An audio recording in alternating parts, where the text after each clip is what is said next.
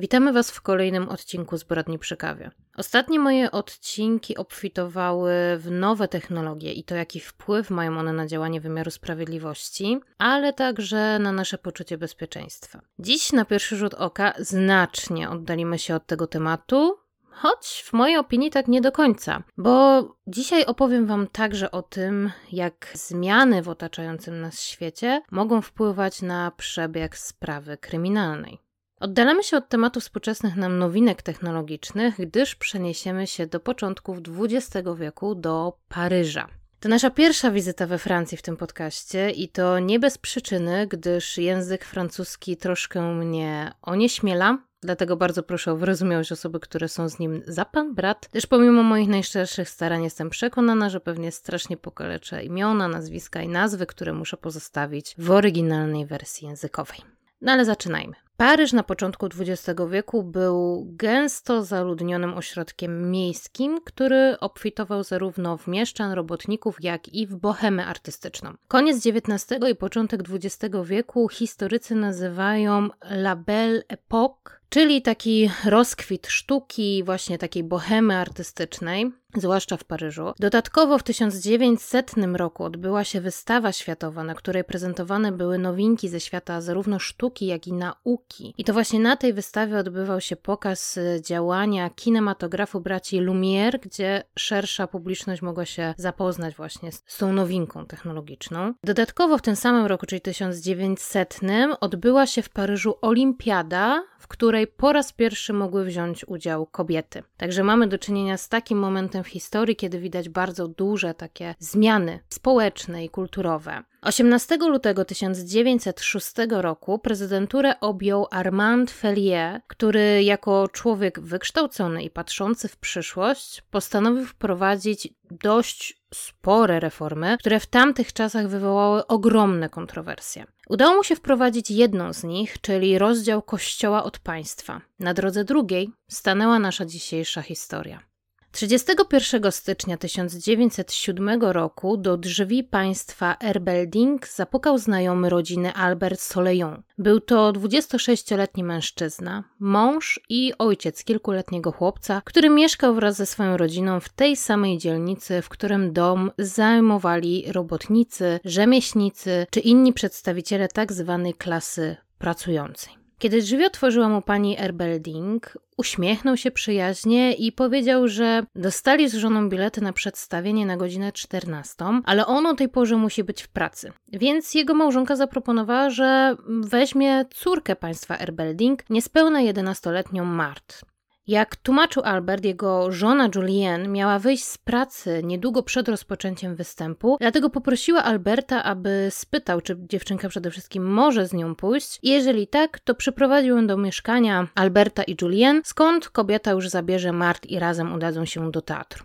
Dziewczynka, gdy tylko usłyszała tej propozycji, zaczęła prosić matkę o wyrażenie zgody. Bardzo chciała iść do Bataclan i Bataclan jest to funkcjonujący do dziś teatr, na widowni którego może przebywać aż 1500 gości. Mieści się tam też bardzo sławna kawiarnia. W tamtym okresie stanowił bardzo modne miejsce, tłumnie odwiedzane przez Paryżan. Wystawiane były tam dwa rodzaje przedstawień. Przedpołudniowe, które opowiadały historie dla wszystkich odbiorców, czasem trochę baśniowe, innym razem z życia wzięte, niemniej takie, które były także dla tych najmłodszych. Między innymi poprzez oprawę wizualną, czyli kolorową scenografię i interesujące kostiumy aktorów. W godzinach wieczornych jednak przedstawienia nabierały zupełnie innego charakteru i były to skierowane do dorosłych burleski, w których na scenie dochodziło często do ponoć bardzo odważnych prezentacji. Nawet z dzisiejszej perspektywy były one no zdecydowanie bardziej pikantne niż to, co rozumiemy pod pojęciem właśnie burleska czy striptease.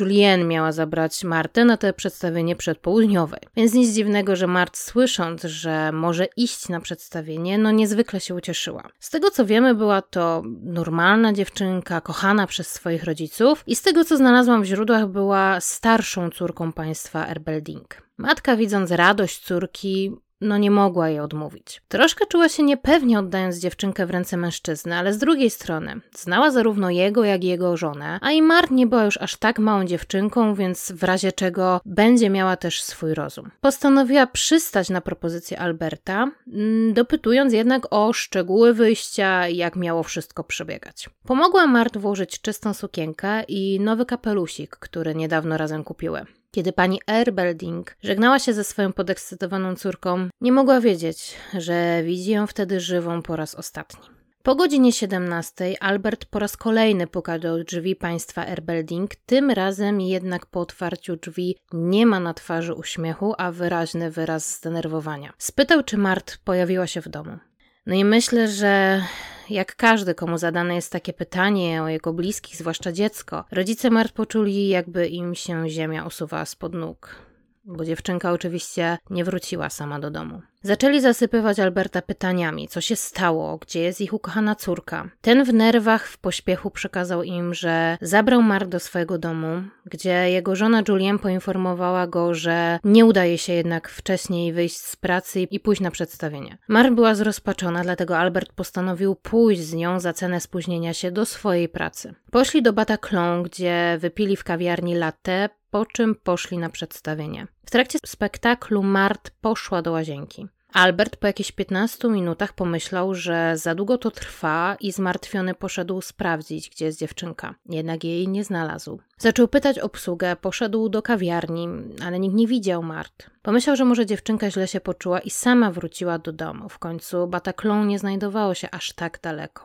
Szukał jej jednak po drodze, pytając przechodniów, ale nic nie znalazł. Jeśli nie ma dziewczynki w domu, to znaczy, że albo gdzieś się sama oddaliła, może zabłądziła, ale może też ktoś ją zabrał. Zrozpaczeni rodzice wraz z Albertem wyruszyli na poszukiwania dziewczynki zarówno w okolicy teatru, jak i w ich dzielnicy. Jednak nie znaleźli niczego. Odchodząc od zmysłów około godziny 22 udali się na posterunek policji, gdzie urzędował jedynie pracownik przyjmujący zgłoszenia, który nie był policjantem. Mundurowi przychodzili rano i wtedy podejmowali zgłoszenia z nocy. Powodowane było to bardzo nielicznymi szeregami policji w tamtym czasie. Albert powtórzył swoją historię, która została skrupulatnie zaprotokołowana i odłożona do podjęcia rano jako priorytet. Ze świadomością, że przez całą noc nikt nic nie zrobi, Rodzice wrócili do domu, a może kontynuowali poszukiwania. Nie znalazłam tej informacji w źródłach. Z pewnością jednak była to jedna z najdłuższych nocy w ich życiu.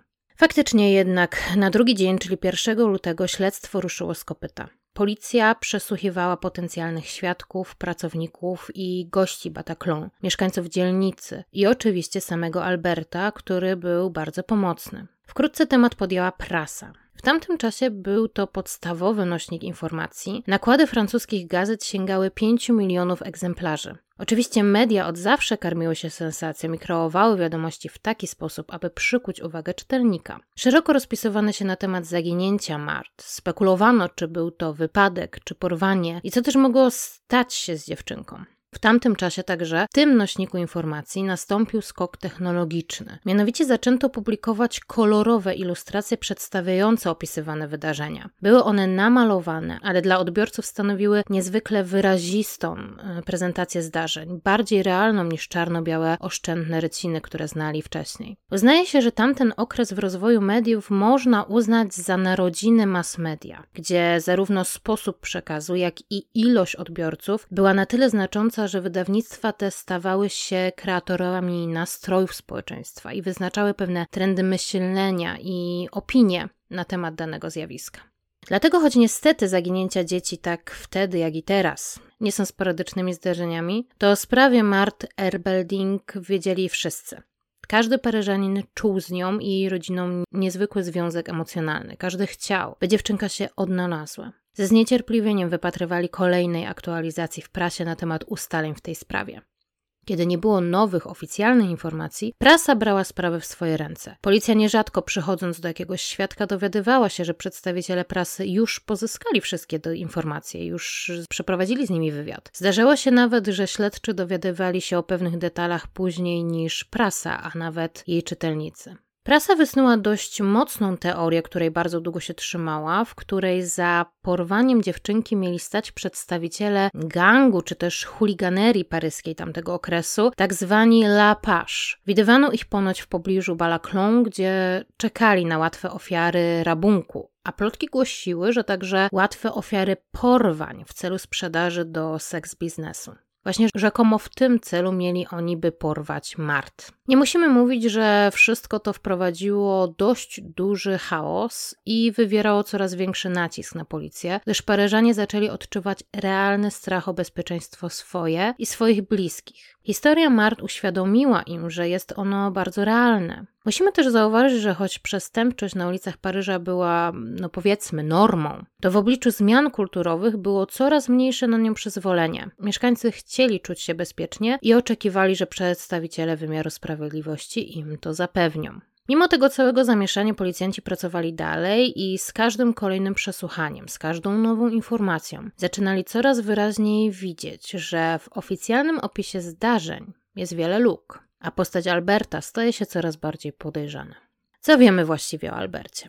Jak wspomniałam, był to wysoki, młody mężczyzna, który nosił się modnie, miał zawsze nienagannie ułożone włosy i podkręcony wąs. Pochodził z zamożnej rodziny, która niestety popadła w kłopoty finansowe. Choć miał w moim odczuciu dość typową urodę, to niewątpliwie przyciągał spojrzenie za sprawą swoich niezwykłych oczu. Albert cierpiał bowiem na heterochromię, czyli jedno oko miał innego koloru niż drugie. Jego prawe oko było ciemnobrązowe, zaś lewe jasnozielone. Nawet na czarno-białych zdjęciach widać, że różnica była znaczna. Co za tym idzie z pewnością bardzo charakterystyczna i niewątpliwie widok Alberta zapadał w pamięć. Albert miał duże trudności z utrzymaniem stałej pracy. Właściwie częściej nie pracował niż pracował. Imał się różnych rzemieślniczych prac, m.in. jako stolarz. Jak mówiłam, miał żonę i kilkuletniego synka. Żeby utrzymać dom, jego małżonka musiała pracować. Wytwarzała parasolki i tu ciekawostka. W tamtym czasie szprychy wykonywane były z kości wielorybów. Jak donoszą źródła, ponoć przynajmniej okresowo prawdopodobnie parała się także pracą w seks biznesie. Z tego co wiem, w tamtym okresie w ośrodkach miejskich nierzadko zdarzało się, że kobiety w taki sposób ratowały budżet rodzinny, gdy wypłata małżonka była niewystarczająca, nawet jeśli wspomagana była jej zarobkami z w cudzysłowie dziennej pracy. Gdy policjanci zaczęli sprawdzać dokumenty w poszukiwaniu ewentualnych informacji o Albercie, szybko odkryli, że był on skazany za drobne zatargi z prawem oraz poszukiwany za kradzież tysiąca franków, które powierzył mu jego były pracodawca w 1902 roku. Albert po ich otrzymaniu nie przewiózł ich tam, gdzie trzeba, ale uciekł z nimi, nie podając nigdzie nowego adresu. Nie był jednak nigdy w więzieniu. 3 lutego śledczy pojawili się w jego domu i zaprosili na posterunek. Tam podczas przesłuchań zaczęli weryfikować jego zeznania, wyszczególniając wszystkie rozbieżności, które udało im się ustalić. A było ich sporo. Albert twierdził, że dostał dwa czerwone bilety na balkon w Balaclon. Dyrektor teatru zaprzeczył, że to możliwe, bo bilety na balkon są drukowane zawsze na zielonym papierze. Następnie osoba odpowiedzialna za wpuszczanie widzów na balkon nie pamiętała Soleją, nie pamiętała nawet żadnego mężczyznę z małą dziewczynką. Tak samo jak obsługa kawiarni i kilku innych pracowników teatru. Nikt nie kojarzył Alberta. Spytano Soleją o to, czyim występem rozpoczynało się przedstawienie. Powiedział, że solowym występem młodej kobiety, co okazało się także nieprawdą. W tamtym dniu pierwszy występował mężczyzna. Poproszono go o podanie artysty, który występował w tym dniu i którego pamięta. Podał imię aktorki. Powiedział, że jej występ był świetny i bardzo go zaciekawiła. Problem jednak w tym, że tego dnia ona akurat nie występowała. W świetle tych wszystkich podejrzeń policja zatrzymała go w areszcie. Oczywiście prasa szybko podchwyciła temat, opisując szeroko to, co mógł Albert zrobić Smart, spekulując, że może to on sprzedał ją do seks biznesu, a nie zgubił, tak jak twierdzi. Przyniosło to taką korzyść, że 7 lutego na posterunek zgłosiła się młoda kobieta, która zeznała, że o godzinie 14.30 widziała Soleją w oknie w domu naprzeciwko wraz z małą dziewczynką, którą następnie zaprowadził w głąb mieszkania i zamknął za sobą drzwi, przez co kobieta nie widziała, co stało się później. Po skonfrontowaniu jej z Albertem potwierdziła, że to właśnie jego widziała, a jest pewna, że było to o podanej przez nią godzinie, bo właśnie w celu sprawdzenia czasu na ulicznym zegarze w ogóle wyjrzała przez okno. Albert zaprzeczał, podtrzymując, że o tej godzinie był jeszcze na przedstawieniu razem z Mart, co za tym idzie, niemożliwe jest, aby był w domu i że kobieta na pewno go z kimś myli. Policjanci, mając jednak go na posterunku, nie odpuszczali i przesłuchiwali go kolejny i kolejny raz. W końcu 8 lutego Soleją złamał się i przyznał się do winy. Zapewnił, że opowie, co faktycznie wydarzyło się 31 stycznia 1907 roku. W pierwszej wersji wydarzeń Soleją potwierdził, że był pewien, że jego małżonka będzie czekać na nich w mieszkaniu. Gdy jej nie zastali, zaproponował, że to on pójdzie z Mart. Ta zaczęła jednak płakać, że chciała iść z Julien. Albert zaczął się z nią przekomarzać i przekonywać, że przecież mogą pójść razem. Dziewczynka coraz bardziej rozeźlona zaczęła iść do drzwi mieszkania i powiedziała, że wraca do domu. Wtedy Albert poczuł, że nie chce, aby wyszła, więc chwycił jej ciało i przycisnął do siebie. Dziewczynka zaczęła krzyczeć. Albert wystraszył się i zakrył jej usta dłonią. Szarpali się jeszcze chwilę, po czym dziewczynka zwiotczała i wtedy zrozumiał, że ją udusił. W amoku i strachu zawinął ją w prześcieradło i zaniósł jej ciało na jedną z głównych stacji kolejowych w Paryżu, Gare de l'Est, czyli po prostu na dworzec wschodni.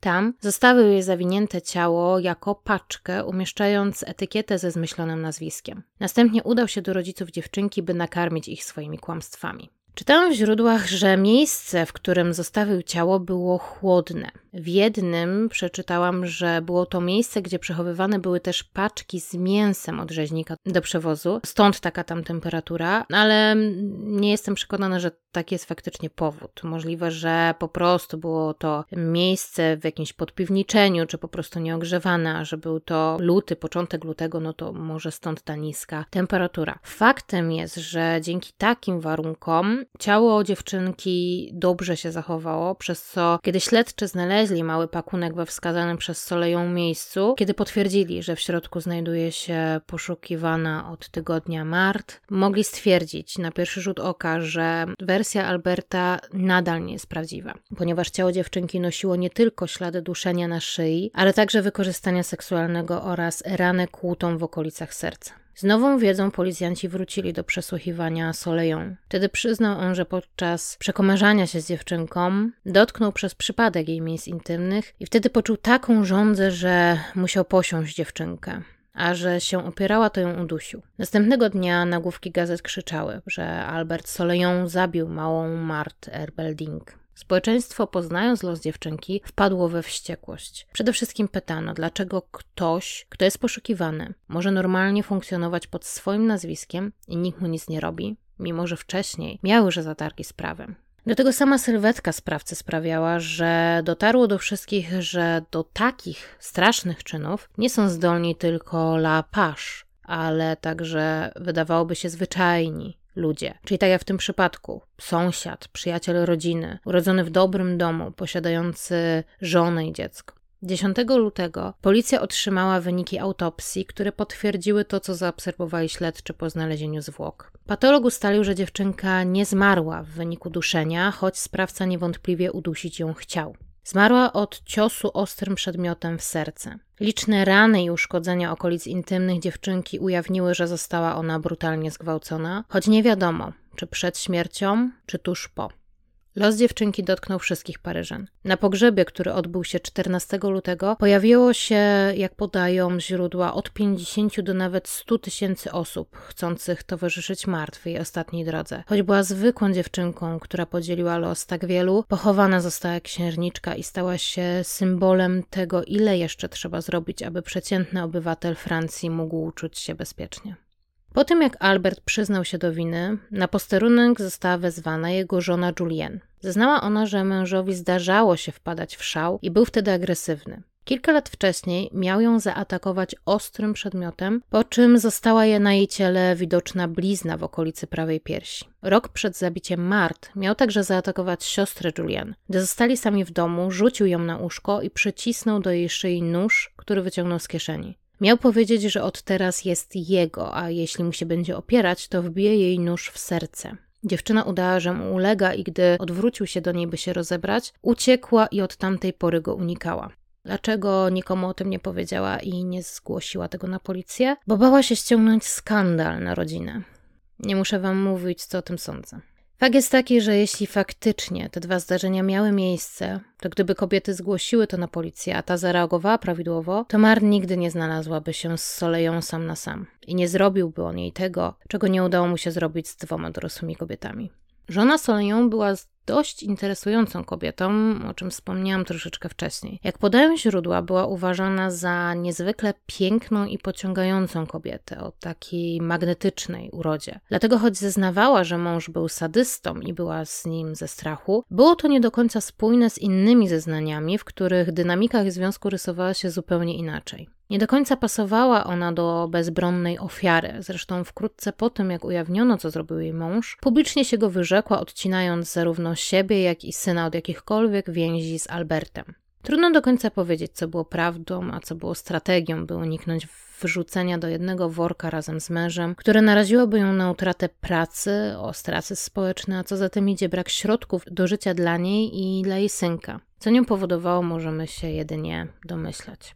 Oczywiście prasa rozpisywała się szeroko na temat tego wszystkiego i wkrótce rozpoczęto spekulacje na temat kary za tą straszną zbrodnię. Dla wszystkich wydawało się oczywiste: śmierć za śmierć. Tylko to mogłoby oddać satysfakcję poczuciu krzywdy, którą nosiła już nie tylko rodzina, ale wszyscy zaangażowani emocjonalnie w tą sprawę, czyli praktycznie cała Francja. To jednak wracamy do prezydenta Armanda Fellier, którego drugą rewolucją, którą chciał wprowadzić, było zniesienie kary śmierci. Od początku objęcia stanowiska orędował za abolicją. Spotykał się z ogromnym oporem, jednak twardo szedł obraną drogą i każdego skazanego na śmierć ułaskawiał, zamieniając karę śmierci na ciężkie prace do końca życia. Kiedy sprawa Marta gorąco rozpaliła wszystkich, temat zniesienia kary śmierci wywołał już nie tylko lekki opór i ewentualnie niezadowolenie, ale oburzenie i społeczny przeciw. Upatrowano w tej karze jedynego bata na najgorszych przestępców. Jeśli więc go nie będzie, to co ich powstrzyma od tego, aby dokonywać jeszcze częściej tak makabrycznych czynów jak ten, którego dopuścił się Albert?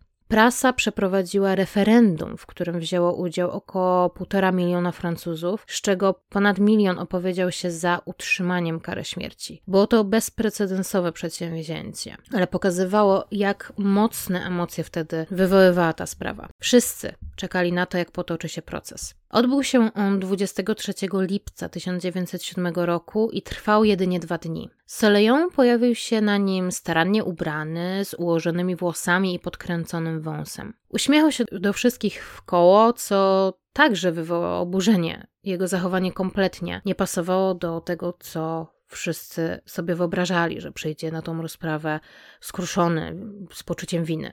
Rozpoczęto przesłuchiwania świadków oskarżenia, wśród których była także Julianne, czyli żona Alberta. Wydawało się, że cały proces jest jedynie formalnością. Przecież Soleil przyznał się do popełnionego czynu, a jej ilość dowodów poszczekowych była przytłaczająca. Drugiego dnia, po 20 minutach obrad, zasądzono karę śmierci dla Alberta Soleil. Tłum, zebrany zarówno w sali sądowej, jak i przed budynkiem, wybuchł radością. Ludzie klaskali krzyczeli słowa poparcia dla takiego wymiaru kary. Wśród świętujących była także Julienne.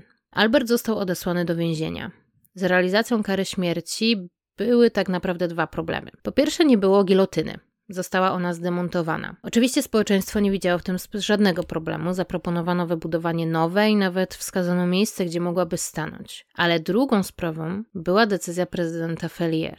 Prasa, znając stanowisko głowy państwa, czekała na jego decyzję w sprawie Alberta. Czyli w tak tragicznej sprawie pozostanie nieugięty i nie przystanie na wymierzenie kary śmierci, przecież zesłanie na ciężkie roboty to nie tak straszna kara bo tak to było postrzegane przez przeciętnego obywatela. Powiem, kara ciężkich robót odbywała się w Gujanie francuskiej, która jawiła się jako taka egzotyczna kraina, gdzie osoby takie jak Soleil będą niczym właściciele ziemscy posiadający swą plantację. Debatę podsycały ilustracje w prasie, gdzie Alberta przedstawiano właśnie jako takiego plantatora, starannie ubranego, zadowolonego, który zrelaksowany i zadowolony odbywa swoją w cudzysłowie karę. Tłum wrzał. Żądano gilotyny dla zbrodniarza. Fellier oczywiście nie był obojętny na sprawę Mart jednak był wierny swym przekonaniom i we wrześniu ułaskawił Soleją, czyli zniósł jego karę śmierci, zamieniając na wyrok dożywotniego pozbawienia wolności i do końca życia wykonywania ciężkich prac.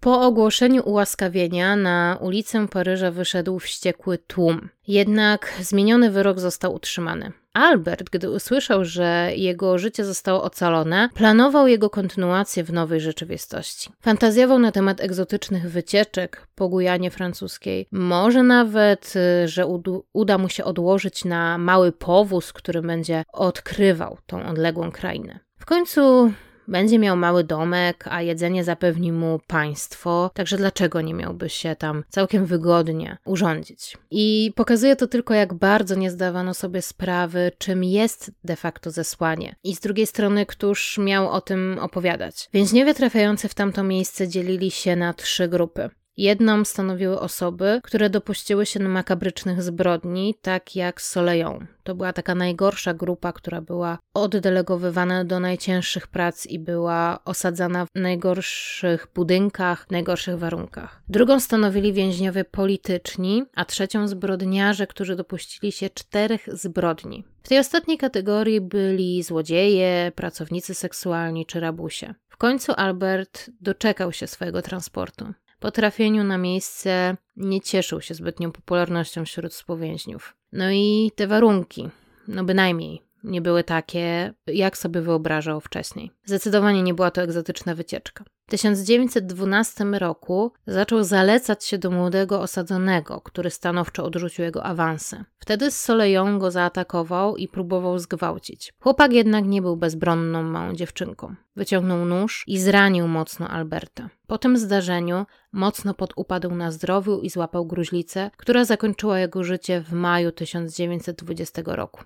Jednak po sprawie Soleją we Francji wrzało i coraz mocniej opowiadano się przeciw zniesieniu kary śmierci. W końcu w 1909 roku Fellier uległ nastrojom społecznym i przywrócił wykonywanie kary śmierci. Dopiero 72 lata później, w 1981 roku, we Francji zniesiono oficjalnie karę śmierci, choć ostatnią egzekucję wykonano w 1977 roku.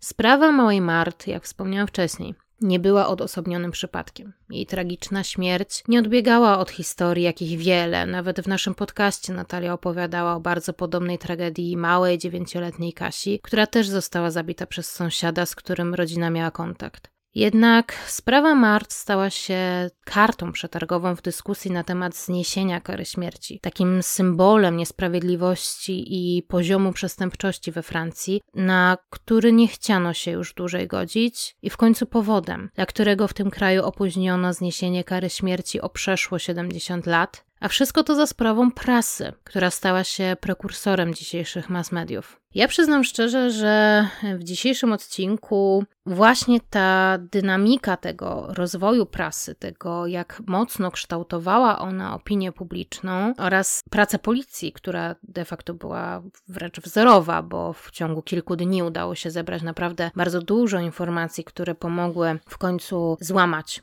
Alberta i dowiedzieć się, co stało się z małą Mart, to mnie zafascynowało przed tymi takimi technologiami, które mamy dzisiaj, jak to funkcjonowało, że media już wtedy, mimo że nie było internetu i każdy nie miał wiadomości w kieszeni, w cudzysłowie, to już wtedy bardzo mocno oddziaływała na to, co ludzie myślą, jak myślą i, i czego chcą. Ale także y, to, jak inaczej wtedy pracowała policja, a jednak jak udawało jej się stworzyć bardzo silną sprawę przeciwko zbrodniarzowi. To są dwa takie aspekty, które mnie mnie w tej sprawie przeciągnęły i postanowiłam ją Wam opowiedzieć. Ja się zastanawiam, co miał w głowie, gdy mówił te kłamstwa a propos tego, że zabrał ją do teatru na ten występ, nie mając zielonego pojęcia, kto występuje, kiedy występuje itd., tak itd. Tak Kłamstwo ma krótkie nogi, a w tym przypadku miało naprawdę bardzo, bardzo krótkie te nogi, bo on sam trochę jakby nie przemyślał swoich kroków. Myślał, że jak może te wcześniejsze takie drobne przestępstwa mu uszły płazem, no i właśnie mimo tego, że do nich doszło, to nigdy nie był aresztowany, to w tym przypadku też mu się jakoś uda. Nie wiem, co, co ten człowiek miał w głowie. W każdym razie rzeczywiście bardzo szybko został złapany i całe szczęście, bo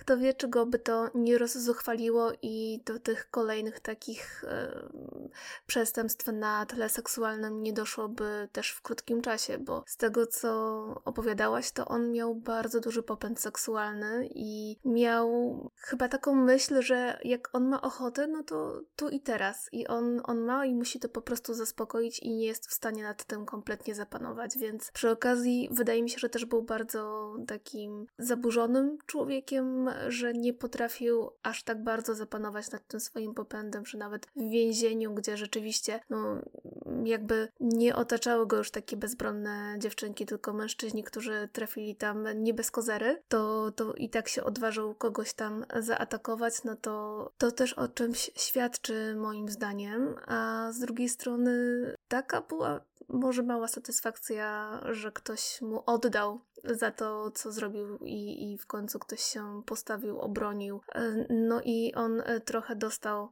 za swoje, a koniec końców e, okazało się, że to było takie, które wpłynęło na resztę jego życia. No tak, ja tutaj powiem szczerze, że no mamy mało danych, bo wiadomo, w takich historycznych sprawach jest de facto dość mało danych na temat wszystkich zainteresowanych. Tu faktycznie możemy zauważyć, że wydaje się, że Albert uważał się za trochę lepszego. Takie mam wrażenie, bo był z lepszej rodziny, może też był lepiej wykształcony, obyty, no tak modnie się nosił właśnie, to było podkreślane. Dodatkowo wydaje mi się, że tutaj akurat on nie sądził, że ktokolwiek będzie podważał jego wersję wydarzeń że ktokolwiek będzie go podejrzewał o to, dlatego on się trochę nie przygotował na to, na takie szczegółowe dopytywanie o kolor biletów. To już podejrzewam, że na prędce przypominał sobie, co tam, co tam pamiętał z poprzednich wizyt w tym teatrze. Ale też tutaj jest, tak chciałam zwrócić Waszą uwagę, ponieważ on miał taką jakby manierę z tym grożeniem tym nożem, właśnie, czy jakimś innym ostrym przedmiotem, ale tu widzimy dość sporą różnicę pomiędzy Twoją na przykład poprzednią sprawą, czy innymi sprawami, gdzie tych ciosów było bardzo, bardzo dużo dużo. Natomiast tutaj on zadawał jeden cios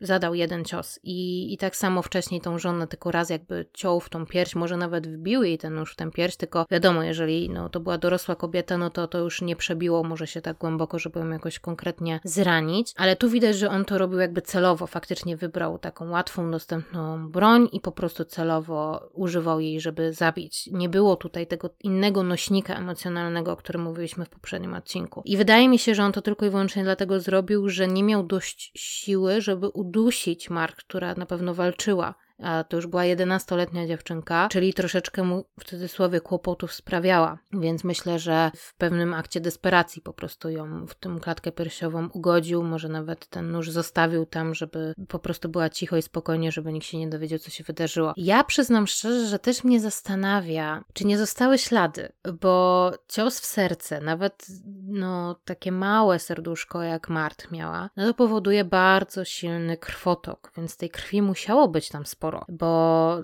to jest niemożliwe, żeby ona się nie wylała ani trochę. Także ja Trochę się zastanawiam, czy on już tak dobrze posprzątał, ale z drugiej strony trochę nie miał na to czasu, bo skoro o 14.30 wszedł do mieszkania Smart, może trochę tam z nią coś porozmawiał, a już po piątej był u rodziców, gdzie sprzedawał im już te kłamstwo, no to zostawia to trochę mało czasu, zwłaszcza, że musiał jeszcze na ten dworzec się udać, tam zostawić tą paczkę, wrócić. Nie wiem, jaka tam była odległość, powiem szczerze, czy to było na zasadzie, że tuż za rogiem, czy to było jednak jakieś, gdzie musiał, musiał się udać, jednak jakiś kawałek drogi, ale tak czy siak, no jest to dość mało czasu na to wszystko, więc nie wiem, czy tam nie zostały w tym mieszkaniu jakieś ślady i nie wiem w tym momencie, czy Julien tak faktycznie nic nie wiedziała, co się tam wydarzyło. Także tutaj tego nigdzie nie było w źródłach, czy potem śledczy przeszukali jego dom, żeby poszukać jakichś e, śladów, czy już po prostu mając aż tyle innych poszlak i przyznanie się do winy już tego nie zrobiono. Także tu też mam takie e, małe znaki zapytania, bo tego nigdzie nie znalazłam. Ale faktycznie, wydaje mi się, że tak jak zauważyłaś, to nie była jego pierwsza próba żeby to zrobić. Tylko wcześniej nie udawało mu się, bo to były dorosłe kobiety. Widocznie nie był zbyt silnym mężczyzną, skoro y, możemy to wnioskować z tego, że miał problemy, żeby udusić Mart, bo on ją próbował dusić, ale faktycznie zabiło ją ten cios w serce, co sugeruje, że za słabo po prostu ją dusił. Ona, ona się cały czas wyrywała, nie mógł na nią zapanować. To to sugeruje, taki domysł. Natomiast z dorosłymi kobietami mu się to nie udawało, ale może wtedy, gdyby mu uszło to płazem, to znalazłby taki sposób właśnie na jakieś takie takie nakarmienie tych swoich chorych żądzy i fantazji, no, może jakimś takim właśnie brutalnym, siłą zdobytym akcie seksualnym, bo może taka była jego fantazja i dlatego zmierzał ku temu właśnie. Tu trudno tak de facto powiedzieć. Też spekulowano, że ten jego związek właśnie z Julien, on był nasycony taką seksualnością, więc możliwe, że ten taki gwałt był kolejnym krokiem na zaspokojenie jakichś tych swoich takich rozpalonych rząd. Tu możemy oczywiście spekulować i spekulować. Nie sądzę, żeby Albert był takim pedofilem, pedofilem. On po prostu był typowo takim okazjonalnym. Mart była łatwą zdobyczą i, i dlatego tak to się zakończyło, a nie inaczej. Ona nie była celem sama w sobie, takie, takie mam wrażenie. A tutaj miał pewność, że dziewczynka z nim pójdzie, no bo to był ktoś znajomy i, i podejrzewam, że tego się trzymał, że to są znajomi ludzie, więc nie będą go posądzać. Brał udział w poszukiwaniach, udało mu się całkiem wszystkich przekonać, że faktycznie jest zmartwiony. Współpracuje z policją, pokazuje, gdzie siedział w tym teatrze, gdzie siedzieli w tej tej kawiarni i tak dalej, i tak dalej. To wszystko wydawało się takie szczegółowe, że realne, ale no niestety te szczegóły właśnie go pogrążyły. Także bardzo, bardzo w moim odczuciu ciekawa historia. Zresztą ona jest podawana jako jedna z tych historii, które w cudzysłowie odmieniły, odmieniły bieg historii, bo właśnie dlatego, że wstrzymano te zniesienie kary śmierci aż o 72 lata. Bo gdyby nie było takiej mocnej medialnej sprawy, która spowodowałaby tak mocny sprzeciw, to prawdopodobnie właśnie Felier tak długo by do tego dążył, że w końcu by udało mu się to wprowadzić. Zresztą, jak wspomniałam, gilotyna była już rozłożona, nie była używana już od kiedy objął prezydenturę, więc wszystko ku temu zmierzało, ale po prostu opinia społeczna i opór społeczny był tak duży, że no po trzech latach urzędowania no jednak przywrócił wykonywanie kary śmierci, no bo zasądzana ona była, natomiast nie była wykonywana, także to też jest taki interesujący aspekt tej sprawy. No tak, zdecydowanie y, tutaj mamy taki zarys historyczny właśnie, jeżeli chodzi o wykonywanie śmierci. Ja nie wiedziałam, że to tak późno zostało zniesione, bo dosyć, wydaje mi się, że dosyć późno, chociaż w porównaniu do Stanów Zjednoczonych to może jednak nie aż tak późno. I tutaj znowu rodzi się pytanie, czy rzeczywiście kara śmierci to jest słuszna kara, czy powinna być stosowana, czy nie. Do tego tematu co jakiś czas wracamy. A zwłaszcza wracamy podczas live'ów, zauważyłyśmy, że te, to pytanie się powtarza. Więc e, no bardzo, bardzo ciekawe, ciekawa historia, ciekawy człowiek, morderca, e, o którym wspominałaś. Jemu też chyba wydaje mi się, że pomagało to, że właśnie w tamtych czasach były te gangi, które były znane z porywania kobiet. I tutaj ta historia rzeczywiście, powiem szczerze, że jak powiedziałaś o tym, że on wspomniał, że dziewczynka dziewczynka poszła do ubikacji i z niej nie wróciła, no to sobie pomyślałam, że rzeczywiście, że mogła zostać przez kogoś po prostu porwana. A jeszcze jak wspomniałaś o tych gangach, no to już tym bardziej ta wersja wydawała mi się realna, ale coś mimo wszystko czułam, że coś tutaj musi być nie tak, ale no dlatego, że to historia kryminalna, ty się tak trochę zdradzałaś e, mimiką podczas opowiadania tej historii. No myślę, że on właśnie na to liczył, że nie było mało takich historii, że dzieci ginęły, nie odnajdywały się. On miał nadzieję, że to będzie po prostu kolejna z takich historii, wszyscy mu uwierzą. No możemy założyć, że troszeczkę czuł się taki sprytniejszy od wszystkich innych, że tak to dobrze, z detalem do, do, domknął, że nikt tam nie znajdzie żadnej luki i nie będzie mógł mu nic udowodnić. Ale na szczęście udało się udowodnić, udało się znaleźć i skazać osobę, która była za to winna. I myślę, że na taką karę, na jaką zasłużył, bo ciężkie roboty na zesłaniu, no to nie są wakacje, tak jak tutaj mówiliśmy, więc to jest kara, która no myślę, że nieraz zastanawiał się, czy warto było zrobić to, co zrobił. No i faktycznie ona, podejrzewam, była jakaś tam współmierna do tego, co, co się wydarzyło. Także mam nadzieję, że Was ta sprawa też zainteresowała i, i też może ten aspekt trochę historyczny Was też zainteresował, nie tylko te nowe technologie, ale też właśnie, że w zeszłym stuleciu, na początku zeszłego stulecia też były takie nowe technologie, które zmieniały właśnie to, jak działa śledztwo, jakie są możliwości, ale też jak się wykształtuje ta cała opinia społeczna. Także to też dla mnie takie było dość ciekawe i pomyślałam sobie, że, że mimo, że jest to sprawa zupełnie inna, jednak ma coś wspólnego z tymi, które przedstawiałam ostatnio i troszeczkę widzimy tutaj jakąś taką analogię i powtarzające się koła historii. No i z tą myślą Was zostawimy dzisiaj.